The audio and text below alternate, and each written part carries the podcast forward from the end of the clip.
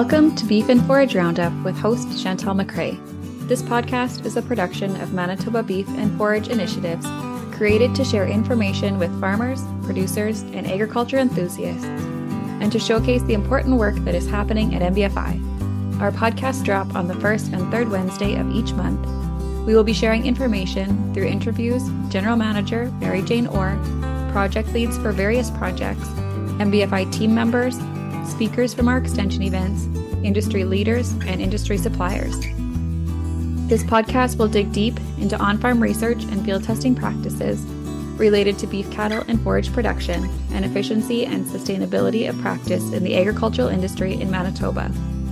We will be sharing information on upcoming training and workshops, field and farm demonstration tours, education materials, and events at MBFI, as well as producer profiles from around the province and information on their own trials, challenges, innovation, and results. We encourage you to browse our social media accounts and website for links to more information on projects, upcoming events, and important deadlines. Information on our social accounts and website can be found following the show and in the show notes. As always, we encourage you to email us if you have feedback, questions, or topic suggestions for the show at information at mbfi.ca. Dr. Joy Agnew grew up on a grain farm near Prince Albert, Saskatchewan, and earned her doctorate in ag bioengineering at the University of Saskatchewan. She joined Olds College of Agriculture and Technology in 2019, where she oversees the applied research portfolio and smart farm operations. Applied research at Olds College is focused on crop and livestock production with a specialty in technology integration and data utilization to improve productivity and sustainability of food production. Joy also has a leadership role in the development of the college's smart ag ecosystem, bringing together the academic programming, applied research, strategic partnerships, smart farm operations, and extension and communication activities to help the college meet its goal to be a leader in smart agriculture. In 2021, Joy was named one of Canada's top 50 most influential people in Canadian ag by Canadian Western Agribition and has a passion for telling the story of Canadian agriculture. Joy's professional passions and strengths are at the intersection of agriculture, innovation, research, and teaching, allowing her to build and nurture high performing teams and programs to accelerate the development and adoption of technologies and best practices to benefit the agricultural sector in Canada and beyond. Today, I have the pleasure of chatting with Dr. Joy Agnew, who is leading the Pan Canadian Smart Farm Network. Welcome to the podcast today, Joy. Thank you so much. Before we dive into information about the Pan Canadian Smart Farm Network, can you share a little bit about your history and background in agriculture and what led you to where you are today? Yeah, it's it's it's not an interesting journey, I guess, but it's it's one that's been rooted in agriculture my entire life. So I, I grew up on a on a farm in I guess north central Saskatchewan. So I've just always been involved in ag. You know, I was in 4 H growing up, didn't really know what I wanted to do after graduating. So ended up going into agricultural engineering, which is uh, a unique discipline of engineering that actually no longer exists, unfortunately, even though in this day and age, it's probably one that's should be high priority. So, and even then, I didn't know exactly how I was going to be utilizing that within the ag space, but quickly learned my passion for for research and and teaching related to you know engineering technology and agriculture. So my entire career has been focused on applied agricultural research. So after graduating with my phd in ag engineering i ended up at the prairie ag machinery institute for 10 years in in humboldt saskatchewan and did all kinds of work in many different areas of ag including agronomy waste to energy equipment evaluations the, the list goes on.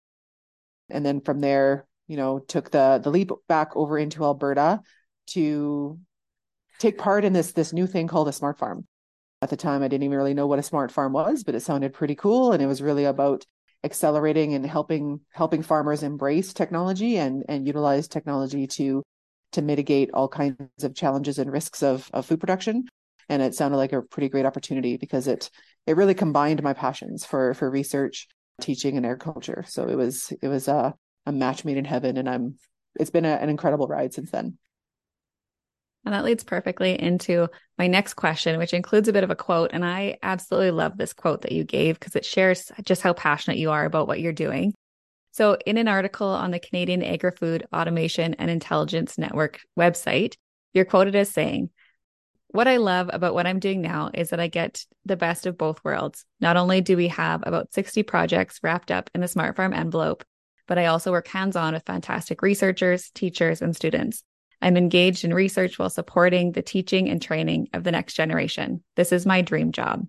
Tell me a little bit about your role at Olds College and how you approach integrating research, ag industry, and teaching. Yeah, it's it's been it's been a, a moving target, so to speak. It wasn't really well defined when I got here, right? Like what what is a smart farm? How is a smart farm going to operate at post secondary? Or how we're we going to be able to leverage that to support teaching and learning and applied research? So I've been able to kind of map that out, which has been interesting and, and very fulfilling and, and challenging at the same time but really what what we're able to do now is is incorporate students in teaching and learning in pretty much every aspect of the the applied research that we're doing most specifically i guess and mo- most directly through the internships that we offer to roughly 20 students per year we we are hiring and the vast majority of those are olds college students because we have some pretty unique programming here at olds college in the ag tech focus area as well as ag business management horticulture land and, and water resources, like all the various tertiary components to to ag and ag tech. And we can't find those skill sets anywhere else. So we do hire students out of various degree programs at universities as well, but we find the Olds College students are really well suited for the type of work we do in the research world. So these students are literally put into our research teams. They get the hands-on experience with our research teams and our research scientists throughout the life cycle of projects and depending on their program and depending on on their skill level sometimes they're even asked to lead some projects so they get some really great experience on the research side and then our, our teams work really well with faculty in showing them or giving them access to various data sets or pieces of information or experiences to bring into the classroom that really meld into the different course activities or labs or things that are going on right in the classroom and that piece, I would say, is still a work in progress. We're still working on on figuring out how to really leverage and, and utilize everything we're learning on the smart farm from a project perspective into the classroom. But I've seen some great progress over the last couple of years on that. And we will continue to hire students, obviously, and bring them onto the research team so they get that very unique experience as well. And I will say that it's been successful for us hiring students because I would say even until this year, about half of the students that work with us as a student end up converting over into a full-time research technician or research associate role in some capacity because our team is growing and we're always needing that that very unique talent and training them for 4 months or 8 months through an internship is the perfect way to get them up to speed and hit the ground running once they convert to a full-time position. That's such an amazing opportunity for those students. Yeah, I think so and a lot of them even what we'll say that they they get a lot more out of it than they expected in the the breadth of experience they get. They think they're going to be working in a certain area and they mm-hmm. get pulled into like two or three or four other different projects that they don't even think think they'll be interested in and then they come out of the year saying wow that was the, the coolest experience for me over the summer was being involved in that project so that's really awesome and i don't think i had this in the questions but what year did the smart farm start yeah, so the Smart Farm was officially established in 2018. It was in the works for a number of years before that, obviously, with all this very stakeholder mm-hmm. engagement mm-hmm. and gap analysis that was done. But it was officially launched in 2018. The college had been operating a demonstration farm for over 100 years before that. So it's not like we just started a farm in 2018, but it was more intentionally positioned as, as a smart farm and an asset to be used for teaching and learning and applied research rather than operating it like a farm on a campus. It was a campus farm for teaching and learning and applied research. So it was launched in 2018. I think that first year we had maybe like one or two smart ag focused projects. And now, yeah, we're running more than 60 per year that are directly leveraging the smart farm asset, which is 3,600 acres now in two provinces, as well as 1,000 head capacity feedlot. We have a commercial cow calf herd. We have a purebred red Angus herd and we have a sheep flock as well as part of that overall smart farm component and then all kinds of technology related to like sensors and drones and autonomous vehicles and measurement equipment to measure anything and everything related to crop production or livestock production, we are probably working with or or have some experience with. Wow. That's amazing. Getting to the basics of the project, what constitutes a smart farm and what is the history of the Olds college smart farm development? So the, the question of what is a smart farm is an interesting one because nobody really knows for sure. Everyone kind of has their own definition of it. So the working definition that, that we utilize right now is a smart farm is any farm that is actively utilizing technologies, data, philosophies, or practices that improve their overall productivity and sustainability. So, quite honestly, I would say like 96% of farms in Canada could be considered a smart farm because there's a significant amount of technology use and data use on farms already. But the smart farm concept within like our smart farm network and the more academic focused smart farms have that same requirement where it's it's an operating farm that is utilizing the latest in, in technology and data and practices, but with a mandate to share information and to work with technology innovators in an unbiased way and then share non-confidential information with with the public so that everyone can be more aware of what's going on, what's coming down the pipe, what maybe works, what maybe doesn't in a in a Western Canadian setting.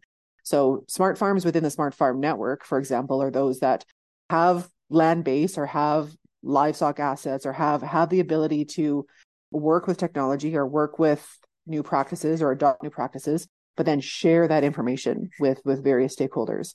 So that's what differentiates smart farms within the Smart Farm Network with, you know, a, a commercial farm that is adopting a lot of good technologies and good practices. I think it's interesting because I talked to adrian Levay and she kind of said the same thing. Nobody really has a definition for yeah. what a smart farm is, but I guess probably because it's so new, right? It's still within kind of five years of smart farms. It's it's new, but at the same time, I'm frustrated that okay, we've been doing this for like six years now. How do we not have like a, a universally accepted definition? Maybe right. I just have to be okay with that. I know Alberta Innovates has also put a lot of thought into defining what a smart farm is because they they really want us, you know, figure out how to support smart farms. So they have a really detailed, very, very detailed, well thought out definition, but it doesn't roll off the tongue very easily.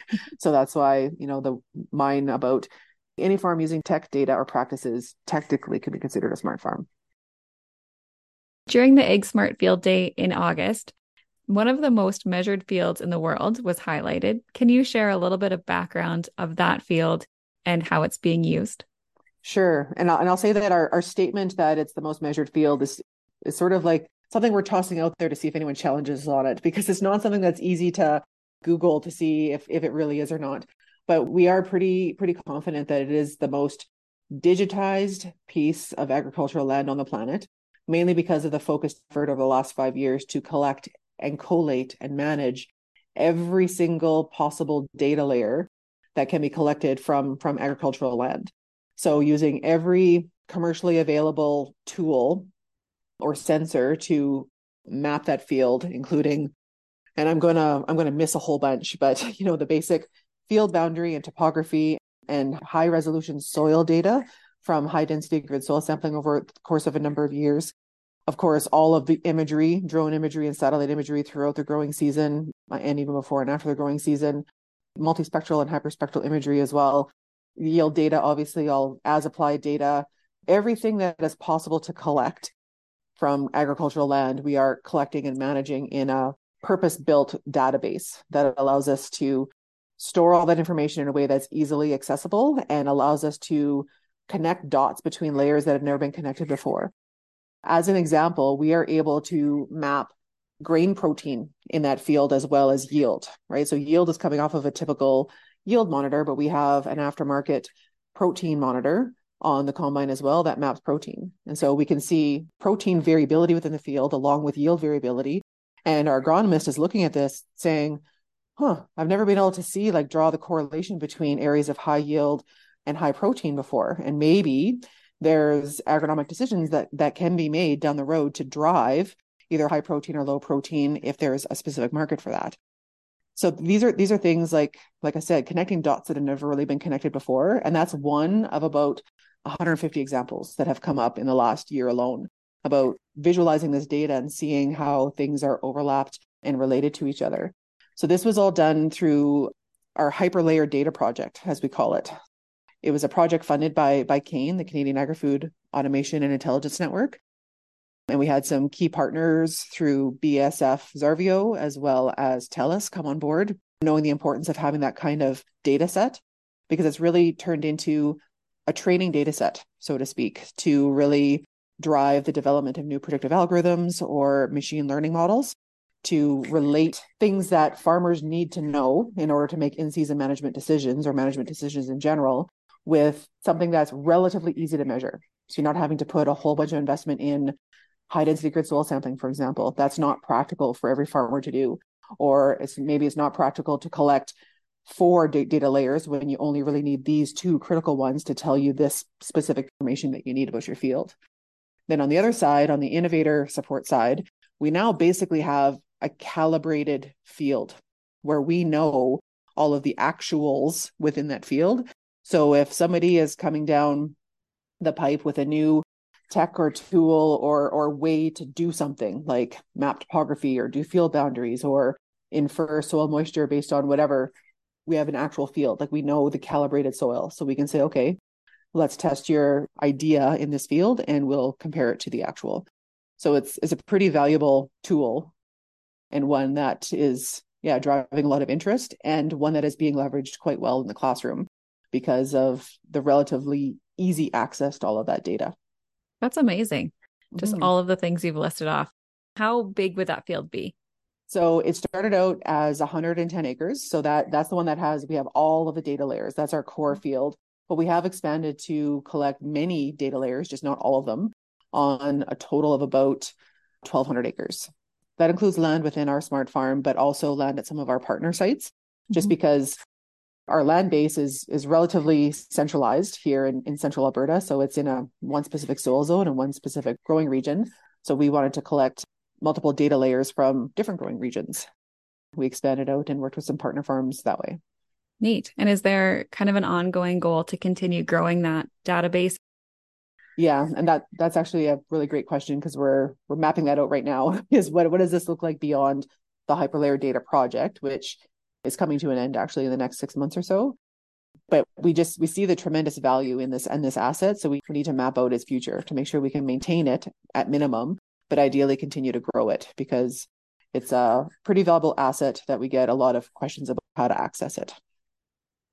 I was reading the Olds College Smart Farm newsletter during my research for this episode. And in the June 2023 issue, it was discussing one of the applied research strategies on monitoring nitrous oxide emissions. This is very relevant and current in the ag sector. Can you share how the Smart Farm research team is working to predict the impact that changes in farming practices has on the carbon footprint of crop production? Yeah, this one's near and dear to my heart, actually, because this goes back to my PhD research that is now like 20 years old. By just understanding the impact of different best practices on the the change in in emissions, right? And actually measuring it, not estimating or not modeling or or really quantifying what those emissions are. This obviously rose back to the surface of priorities with the government target to reduce fertilizer emissions by 30% by 2030 which is an audacious goal and you know maybe one that definitely raises the question or the awareness around nitrogen use efficiency and best practices that can really enhance nitrogen use efficiency as much as possible which is good but at the same time how do we know if we've even reached a 30% emission reduction target if we don't have good numbers on on actually quantifying how those practice changes might impact emissions? Saw that as an opportunity or a gap for Olds College to play a role in and fully understanding that there's a number of researchers at various universities that have been doing this for their entire careers for for decades so they are definitely the leading experts in this area but there's just there's a need for more and more data around how different practices impact nitrous oxide emissions in different soils or different cropping systems there, there's so many different iterations or, or combinations of conditions that need data for so we positioned ourselves as another resource or a source to collect more data in specifically in the central Alberta growing region. So we invested in some equipment called the LI-COR chamber system that is in real time monitoring soil fluxes, including nitrous oxide and carbon dioxide from the, the soil surface itself. So our system is, is designed for like small plot trials, but they can be used in, in the field as well to get field scale results. And like I said, we we sort of put the call out and, and position ourselves as saying, hey, we're a resource, utilize us. We don't want to lead this research ourselves or we don't want to duplicate what's already been done at the various universities. But if you need another site with Alberta specific conditions and Alberta specific data, that's what we're here for. And so that call has been heard and, and answered. And we are actually looking at collaborating with uh, a couple of universities starting the 2024 growing season just to add to their their data set and look at actual nitrous oxide emissions and the impact of things like variable rate or enhanced efficiency fertilizers or even placement of fertilizer or timing of fertilizer application, basically the four R's. We can evaluate that in the field and measure the actual emissions. I always think it's so interesting because the difference in farming from my grandparents' era to now is huge. But then when I think about where we're going to be when we are grandparent aged, yeah. it just it blows my mind like the things that are coming up that we never even thought possible 10 years ago or 20 years ago, right? It's exactly. Yeah. And that and that's what was so striking to me knowing the types of equipment and the sensors and the technology I had available 20 years ago to do the research that I was doing versus what's available now, we were able to collect more data in one day with this new system than I did in two and a half years of field research like that's just the, the ability now of like real time monitoring in yeah. the field and in these automatic chambers it was just mind blowing so if we think okay that's that's what happened over the course of 20 years so 20 mm-hmm. years from now what are what are we going to be able to do yeah it's amazing and especially i guess for you as someone that's been studying this for 20 years like you say that and that's just to me is mind blowing that in that short of window of time you can gather so much more information yeah and that degree of information or quantity of information is what's needed to really develop these tools and models that mm-hmm. can mm-hmm. actually be used by farmers to say okay uh, this was this is my current state of practice this is my current state of operations i'm going to adopt this new practice in these conditions and the models will then be able to estimate what that practice change will generate mm-hmm. we would never expect farmers to be measuring their actual emissions on farm that's just never going to be practical or scalable but the whole point of collecting this this quantity of data is to refine the models that do exist and make sure that we can quantify and ideally reward the farmers for the practice changes that are resulting in significant footprint changes. And I'll make sure that the link to that June 2023 Smart Farm newsletter is included in the show notes. So if there's listeners who want to go and read more about that specifically, they can follow that link to there. Please do. And I will say that the September Smart Farm newsletter just came out last week. So okay. that one's also packed with with content and has some really great stories about, you know, just variability in field and updates on some of our ongoing projects as well. Perfect. I'll maybe add then links for both of those in there. Further to this, are there any other applied research studies that you'd like to highlight that are ongoing at the Olds College Smart Farm? there's so many going on and i know the projects that you've highlighted so far were very crops focused but definitely want listeners to understand that we do a lot of livestock related research as well and a lot of work on more climate resilient farming i guess and technology enabled practices like rotational grazing cover cropping more remote monitoring of herds just to better facilitate use of different grazing land that might be a little bit further away from home.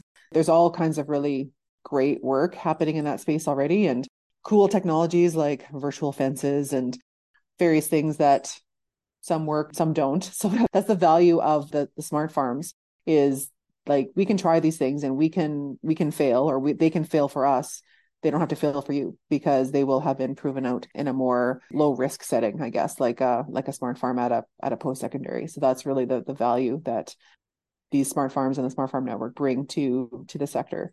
So lots of really exciting work on on livestock as well, and a lot of it is is already very data enabled. Like I'm always blown away by the amount of data that already exists in the livestock sector around genetics and genetic performance around like feed efficiency and even carbon footprint efficiency because there's the ability to measure on an animal by animal basis feed efficiency and feed intake and i'm probably using the wrong words because i'm not a livestock person but you can drill back to the actual genetics and make genetic selections based on maximizing productivity and minimizing carbon footprint. And there's artificial intelligence tools out there to help monitor herd health and herd performance and their overall behavior, which is quite remarkable because it means you know, you don't always have to be boots on the ground monitoring. You could be monitoring remotely or beginning getting alerts that there's something that needs your attention in the pen or in the in the pasture, which is quite amazing when when you think about it. And again, thinking about what was happening 20 years ago versus now and where we might be 20 years from now, it's it's mind blowing. I know as a livestock producer, my husband and I often have conversations about the virtual fencing and how many doors that could open for people in tough terrain to better utilize their grass or yeah. the options that that's going to open up for people. Yeah. I really yeah. hope we get there. It's mm-hmm. and it was you know virtual fencing was talked about even when i first came here five years ago and i thought oh this is really cool but it's definitely harder to get to the point where it's it's reliable and it's and it's functional to be used in in our growing conditions. But i think we will get there sooner mm-hmm. rather than later. We're just not quite there yet. Yeah yeah and to use like for whole herd use in larger production that would be will be yeah. interesting how are students involved in the Olds College Smart Farm? So yeah, students are involved right on the on the research teams through various internships or, or summer student positions. Students are also hired directly onto the Smart Farm operations team. There's basically a like a research team that works with an operations team that is literally the boots on the ground team that is running our farm and making sure that all of the user groups are able to access the resources of the farm that they need and when they need. So there's there's students that are hired into those positions as well. So they're more right on the operational side. And then yeah, students in the classroom are also able to access various, you know, data sets or case studies or actual problem solving as well. So our, our farm team will put forward a problem or a task, I guess, for students to tackle over the course of a term or a couple of weeks such as validating or verifying or updating our yardage costs, right? So looking at all of our actual costs of production or various costs associated with animal husbandry, and then at, you know estimating what is our actual yardage cost so that we can make sure that is being covered appropriately. Or looking at you know making a decision: should we be looking at buying a new combine or looking at a looking at a used one? Like just making those basic decisions that are going to be happening on a farm anyway, but from the lens of a smart farm out of post secondary. There's sometimes different things to consider when going through those business cases.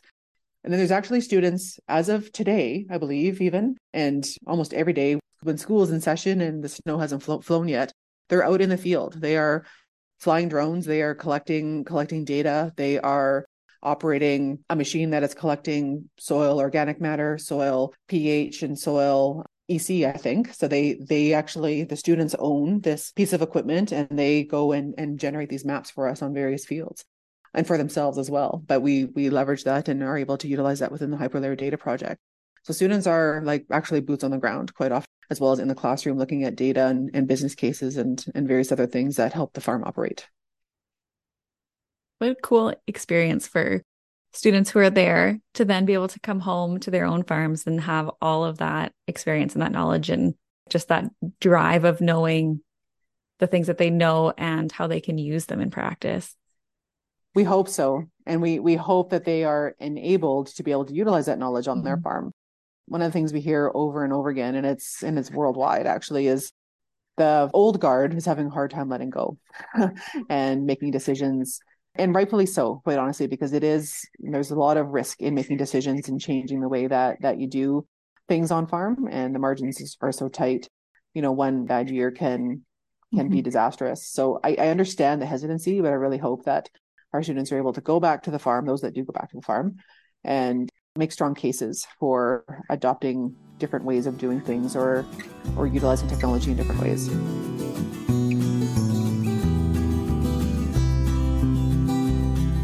How does smart Ag benefit the agri-food industry as a whole? My thought on that is so when I'm when I'm thinking about, you know, what is the real value proposition of of technology? Because a lot of a lot of farmers are reluctant. They're like, well, it's just another shiny gadget or it's another tool or it's another thing that, you know, it's not really helping me. How's it helping me put money in my back pocket? The way the way I position it is it's all about managing risk. So farming is an incredibly risky business and there's a lot of factors outside of farmers' control. And I'm thinking weather or fluctuating market conditions or disease pressures, et cetera, et cetera. There's not a whole lot that can control in those situations, but you can leverage technology to help mitigate those risks by making really solid evidence based or data based decisions. So there's a lot of gut feel in farming as well. I totally understand that, where you just sort of, you know, have a long history of knowledge and you kind of know what's going to work or what's not going to. But technology and, and data and data platforms can kind of help support that gut and help put some numbers or put some trends on a on a page, so to speak, and help make more evidence-based decisions in season rather than just doing it like you've always done it or fully trusting your gut. You have you have some actual solid data to help make decisions. So it's it's all about managing risk i was muted but i was laughing when you said that because i feel like as a farmer there's so many things that are not in our control but yeah but yeah having that backing of the information and the technology to help you make some of those big decisions is exactly. huge Building from the Smart Farm at Olds College, why create the Pan Canadian Smart Farm Network and how did this come into being?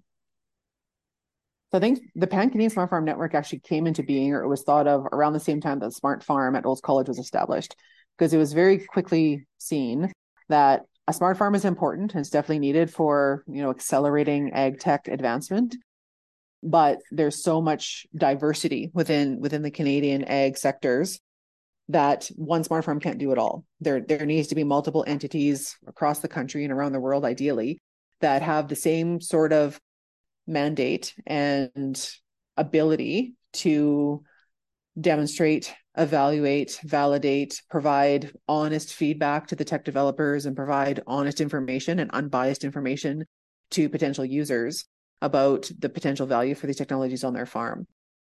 So we were positioning Olds College to do that here in central Alberta, but we need we knew that there needed to be similar entities across the country to be able to cover off the different growing regions, different growing zones, different ag sectors, because we're focused on broadacre, dryland crop production and beef and sheep production, which are big sectors here in Alberta.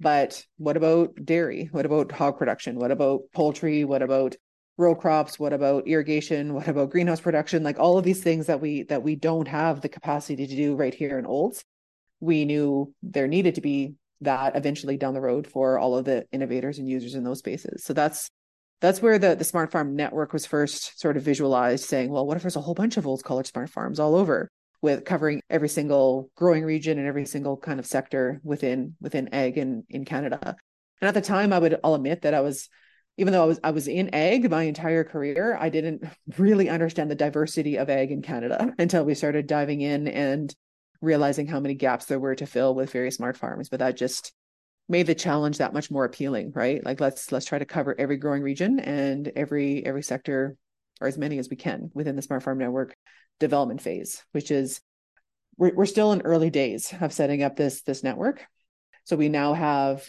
eight sites, eight active sites within the Pan Canadian Smart Farm Network, covering four provinces now. So Alberta, Saskatchewan, Manitoba, and Ontario. And as we're coming to the end of our development phase, I would say we, we definitely have a better understanding of how we can and should work together and what strengths each site brings to the table and what we need to do to fill out the gaps that currently exist within each of the existing sites, as well as the gaps within, like I said, all the growing regions and all the sectors not yet being covered. So we've we've done some tremendous work, and I'm so grateful for all the sites coming coming on board and bringing their enthusiasm and bringing their passion and bringing their strengths to the table because it's a huge global grand challenge, right? Of feeding a growing population with less environmental impact. So we we are all in this together. We have to work together, and just finding ways to work together, I guess, is really what the Smart Farm Network is all about. And is there any discussion at this point about having smart farms that are outside of Canada that you would also be working with? Yes, actually, I just came home from the UK visiting a number of smart farms in the UK for that exact purpose is trying to understand the potential for a global smart farm network, which honestly has been has been discussed several times already. And there was some great work done out of UNE or the University of New England in Australia because they they were running a smart farm before we were even we actually learned from them on how to set up a smart farm model so they've been talking about the benefits or the potential for for a global smart farm network as well. So there's lots of interest and lots of potential players in that global smart farm network space. We just need to come together and figure out how to get some easy wins or early wins under our belts and and then see where see where things take us from there. So it was it was an incredibly rewarding trip to visit the the UK last week and see how they built out their model. I feel like it's such a huge undertaking, but at the same time, like the number of possibilities and opportunities yeah. that that could present is is huge. Yeah, it's pretty exciting. Yeah. Yeah. What is the preliminary purpose of the network and where would you like to see it develop in the coming years? The the main purpose was to ensure that all ag tech innovators and entrepreneurs and, and developers and stakeholders had access to a smart farm that could help them basically so within within their region within their growing zone within their their sector of of interest they would have a place to go to talk with some experts to maybe access some land or space for some validation testing or to access you know vendors or other other parts of the innovation ecosystem that they needed to move their idea forward. That was the initial sort of intention for the smart farm network. The development phase very much ended up being around how do we work together and how do we ensure that the various smart farms have the ability and understanding of how to work with partners how to incorporate students how to get information out how to develop even ways of working around confidentiality or ip ownership and all of those types of things. And how do we access funding? How can we help all the different smart farm models access funding for their unique conditions or their unique operating environment so that's really what the development phase ended up being. But longer term, as we go into what we're calling the acceleration phase, it's going to be about accelerating the, the types of projects and number of projects that we're doing with innovators. So not not every smart farm is going to be doing the same types of things all the time, right? They're going to be focused on their their unique areas of focus, but we're going to be sharing information with each other about best practices or protocols on how to evaluate this type of gadget or this type of practice or you know what did you learn about that or who are you working with on this in this area or what vendors are using for this? We want to maintain that network connection to help each other along but we're not necessarily going to be all doing the same projects all the time.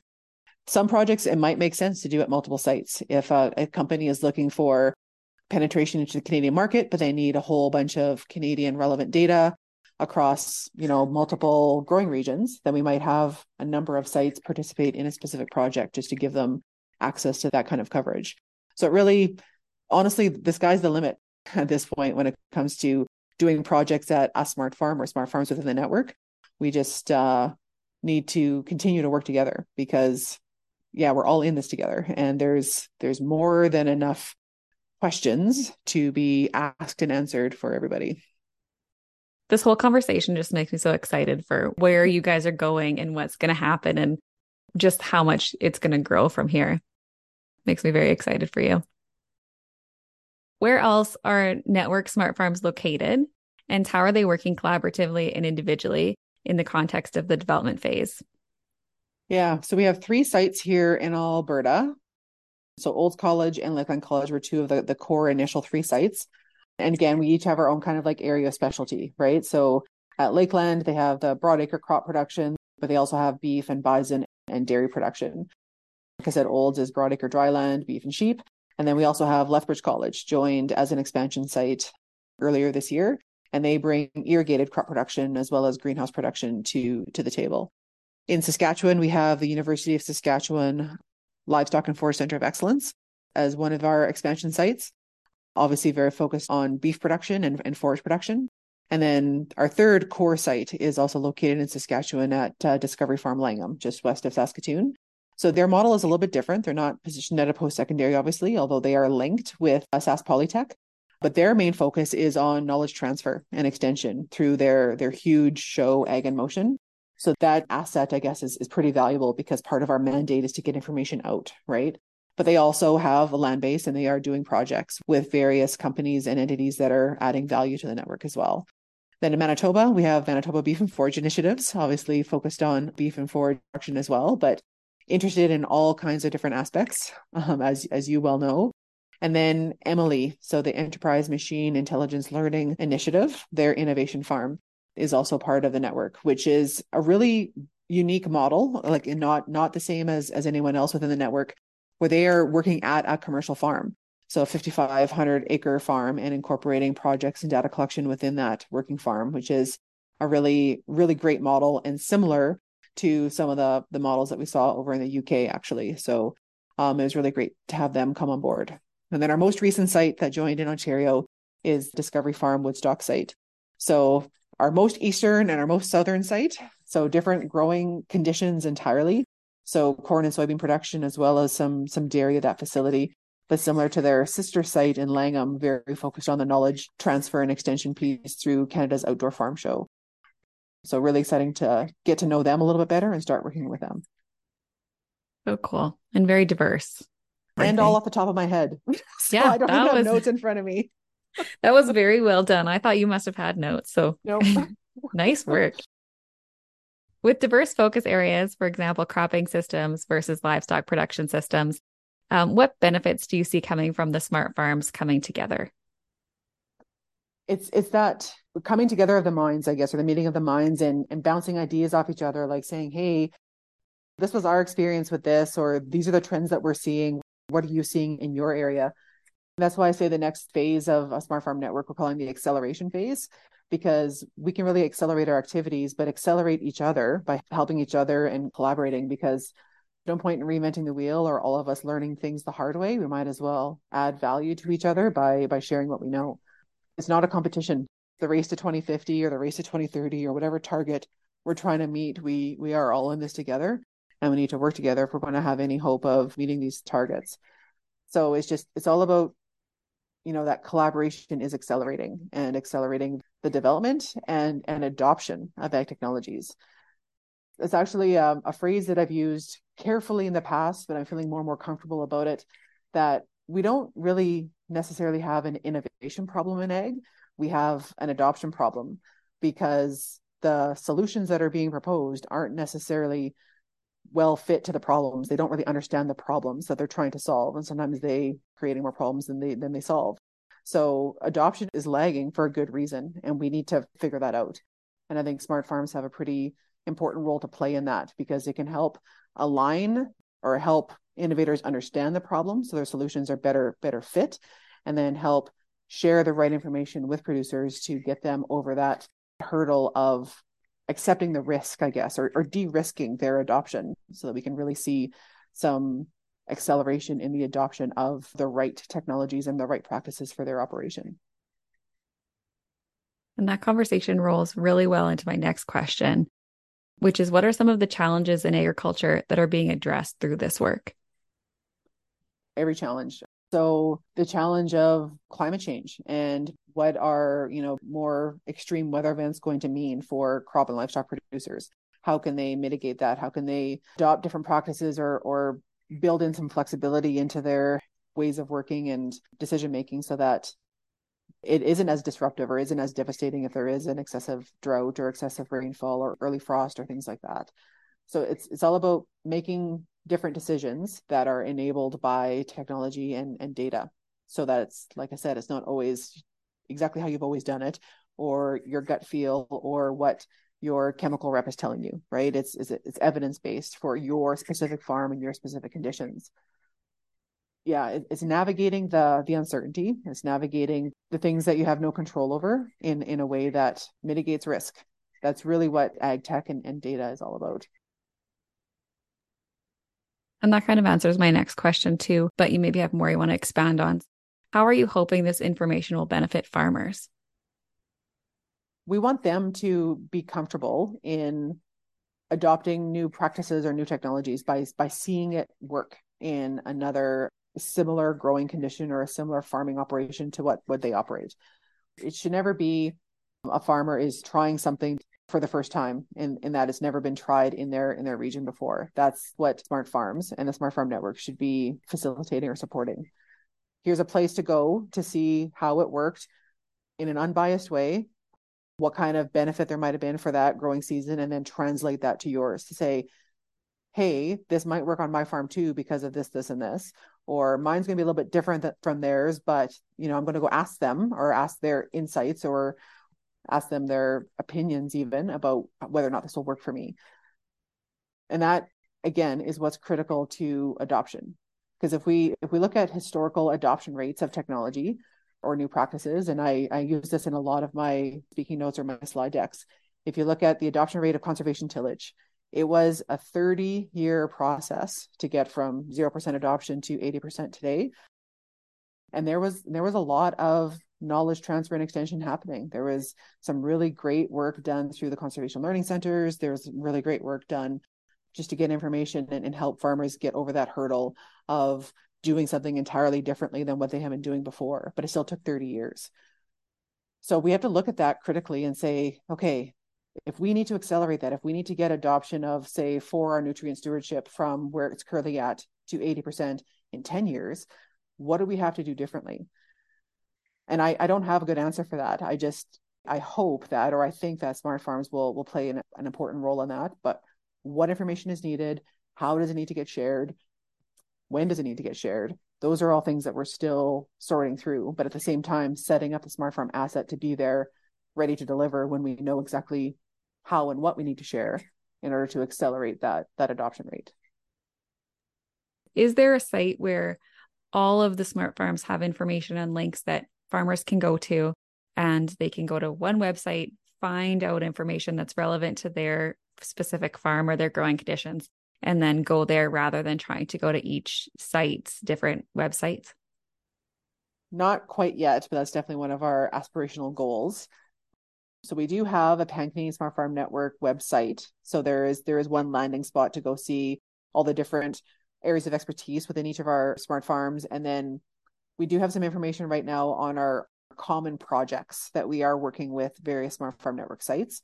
So, like I said, going forward, most smart farms are going to be doing their own thing. We're just going to be working together on best practices and ways of working and, and things like that. But right now, in this development phase, many of us are working together on a common project. So that project information is posted on the Pan Canadian Smart Farm Network website. And specifically, what we're looking at on those common projects is uh, disease risk assessment tools. Like kind of simplified things like where do you have to put your weather station to get reasonably accurate disease risk information? Does can it be edge of the field? Does it have to be in the field? If it's in the field, does it have to be in a specific area of the field or what what kind of information can we share with that? So that's one of the projects.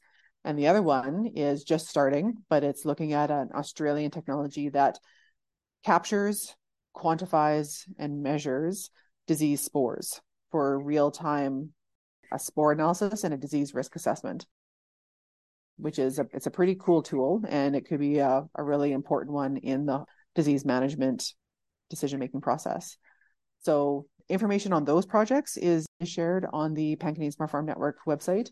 And then down the road, yeah, it would be great to just have either links or summaries right within that that landing page about all the different things going on, all the different smart farms. I'll make sure that that website is linked in our show notes so that if there's any listeners today who want more information, they can head there and take a look at it. So, like you've said, you've recently returned from touring facilities in the UK. What are some similarities and differences in how ag technology is being applied?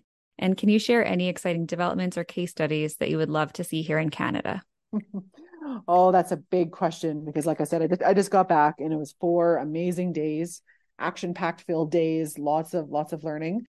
I would say the biggest difference that I saw, and this is immediate, right? Like even from the plane flying in, is just how farms look different their fields are quite like smaller and they're not they're not the same shape like we're so used to the quarter sections and the sections in in western canada that it was just odd to see how the land is sort of delineated there so just everything looks different right and even their their crop types are different and they have you know the same species of livestock but different different types and everything looks different and yet talking to the to the farmers that we were fortunate enough to talk to that are part of the Agri-EPI Centre model they all have the same challenges and main concerns as farmers here in Canada, right? It's it's all about cost of production, productivity, soil health, and animal welfare.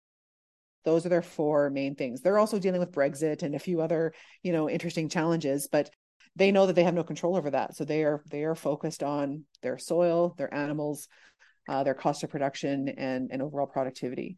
So it's it's exactly the same main challenges that that they're facing just in a different environment and and everything looks a little and sounds a little bit differently the other really interesting thing was you know seeing their various summaries of all their projects they're working on and, and the different technologies and tools they're working with and how many we are also working with so like the on combine protein analyzer they've done they've done work with that virtual fencing systems they're they're working with that over there the bunks to measure individual animal feed intake and the chambers they have for measuring enteric emissions from animals on an animal by animal basis. Like there, there's so many similarities in the types of technologies that they're working with.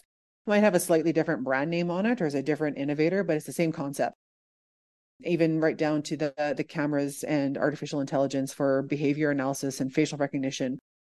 It's all the same and it makes sense because they're trying to solve the same problems and the same challenges variable rate application of manure even is happening quite frequently over there but they also have the same challenge of not enough service providers being able to generate really you know the right degree of resolution of variable rate maps for them. So they're they're starting to see a gap and a need for that kind of training and build out of those of those services as well. The really impressive thing that you know they're they're definitely ahead of us on and this is what we brought back and and we're having conversations of how we can mimic or or take what what they're doing with innovators here is they have some amazing connective tissue i think is the right word where they you know the Agri-EPI Centre which is sort of the the equivalent of the smart farm network but far more advanced quite honestly they're the sort of one-stop shop or the single place for innovators and, and farmers to go to access the various pieces of expertise around the country so that it's a one entity that is supporting the entire innovation ecosystem. And they even have incubator space, they have access to accelerators and investments and academics at various universities, as well as the, the applied research specialists that are working with commercial farms so that if it's an already commercialized solution you can get better traction by by showcasing it at you know a top 3% farm to say hey if it's working on their farm it might work on on your farm as well. It's just it's an amazing it's an amazing network that they have over there and a lot for us to to learn from and try to emulate here. Is there anything else that you want to share with listeners about this project or about the work that you're doing before we wrap up today? Yeah i do have to acknowledge the the funding support and the moral support from CAAIN the canadian agri-food automation and intelligence network. We were lucky to have CAAIN's new CEO join us on that that UK tour, so he's able to see everything that's going on in the UK. And, and we had some really great conversations about what the next iteration of the Pan Canadian Smart Farm Network can look like or should look like and what CAAIN's role would be in that. So definitely want to want to thank Kane and then all of the other partners and supporters for the Pan Canadian Smart Farm Network at each of the individual sites. So, you know, Metos Canada was instrumental in getting our first project up off the ground uh, UFA and and ATB are supporting our activities here at Olds College. Alberta Innovates has been an incredible supporter of this first iteration of the Smart Farm Network as well, and Glacier Farm Media, obviously with the Glacier sites being involved in Ag in Motion and uh, Canada's Outdoor Farm Show. It's been a great learning, I guess, and it's exciting to see the momentum that we've built and how much more work we can do in order to be that really true integrator or connective tissue for for the ag tech innovation ecosystem like like we see in the UK and and abroad. And if listeners are wanting more information or they want to contact you, what is the best way to do so? Through our website. So you can just Google Olds College Smart Farm, and there's all kinds of resources on there for one, and my contact information is there as well email is probably the best the best bet. Perfect. And I will add that website into the show notes as well. And I just want to say thank you so much for joining me for today. There's so much information, and I know we've really only kind of just brushed the surface of so many things, but I really appreciate you taking the time today to meet with us and, and to share this on the podcast. Thank you for the invite. It's, so it's one of my favorite topics to talk about. So I'll always take up any offer to talk about the Smart Farm and the Smart Farm Network. You're very welcome. The research programs and daily operations at MBFI would not be possible without funding from the Province of Manitoba, Government of Canada, and the Sustainable Canadian Agricultural Partnership, as well as partnership with Manitoba Agriculture, Manitoba Beef Producers, and Ducks Unlimited Canada. Thank you for joining us for another episode of Beef and Forage Roundup. For more information on the on farm projects or upcoming extension events, please visit us on Facebook, Instagram, or Twitter at MB Beef and Forage. For full project reports and more information about MBFI, please visit our website, mbfi.ca. If you have feedback on the show, questions about content, are interested in becoming a project supporter, or want to submit a proposal for a research project topic, please email information at mbfi.ca. If you enjoyed this episode, please rate, review, and subscribe to ensure you don't miss an upcoming episode. The research programs and daily operations at MBFI would not be possible without funding from the province of Manitoba, Government of Canada, and the Canadian Agricultural Partnership, as well as partnership with Manitoba Agriculture, Manitoba Beef Producers, and Ducks Unlimited Canada.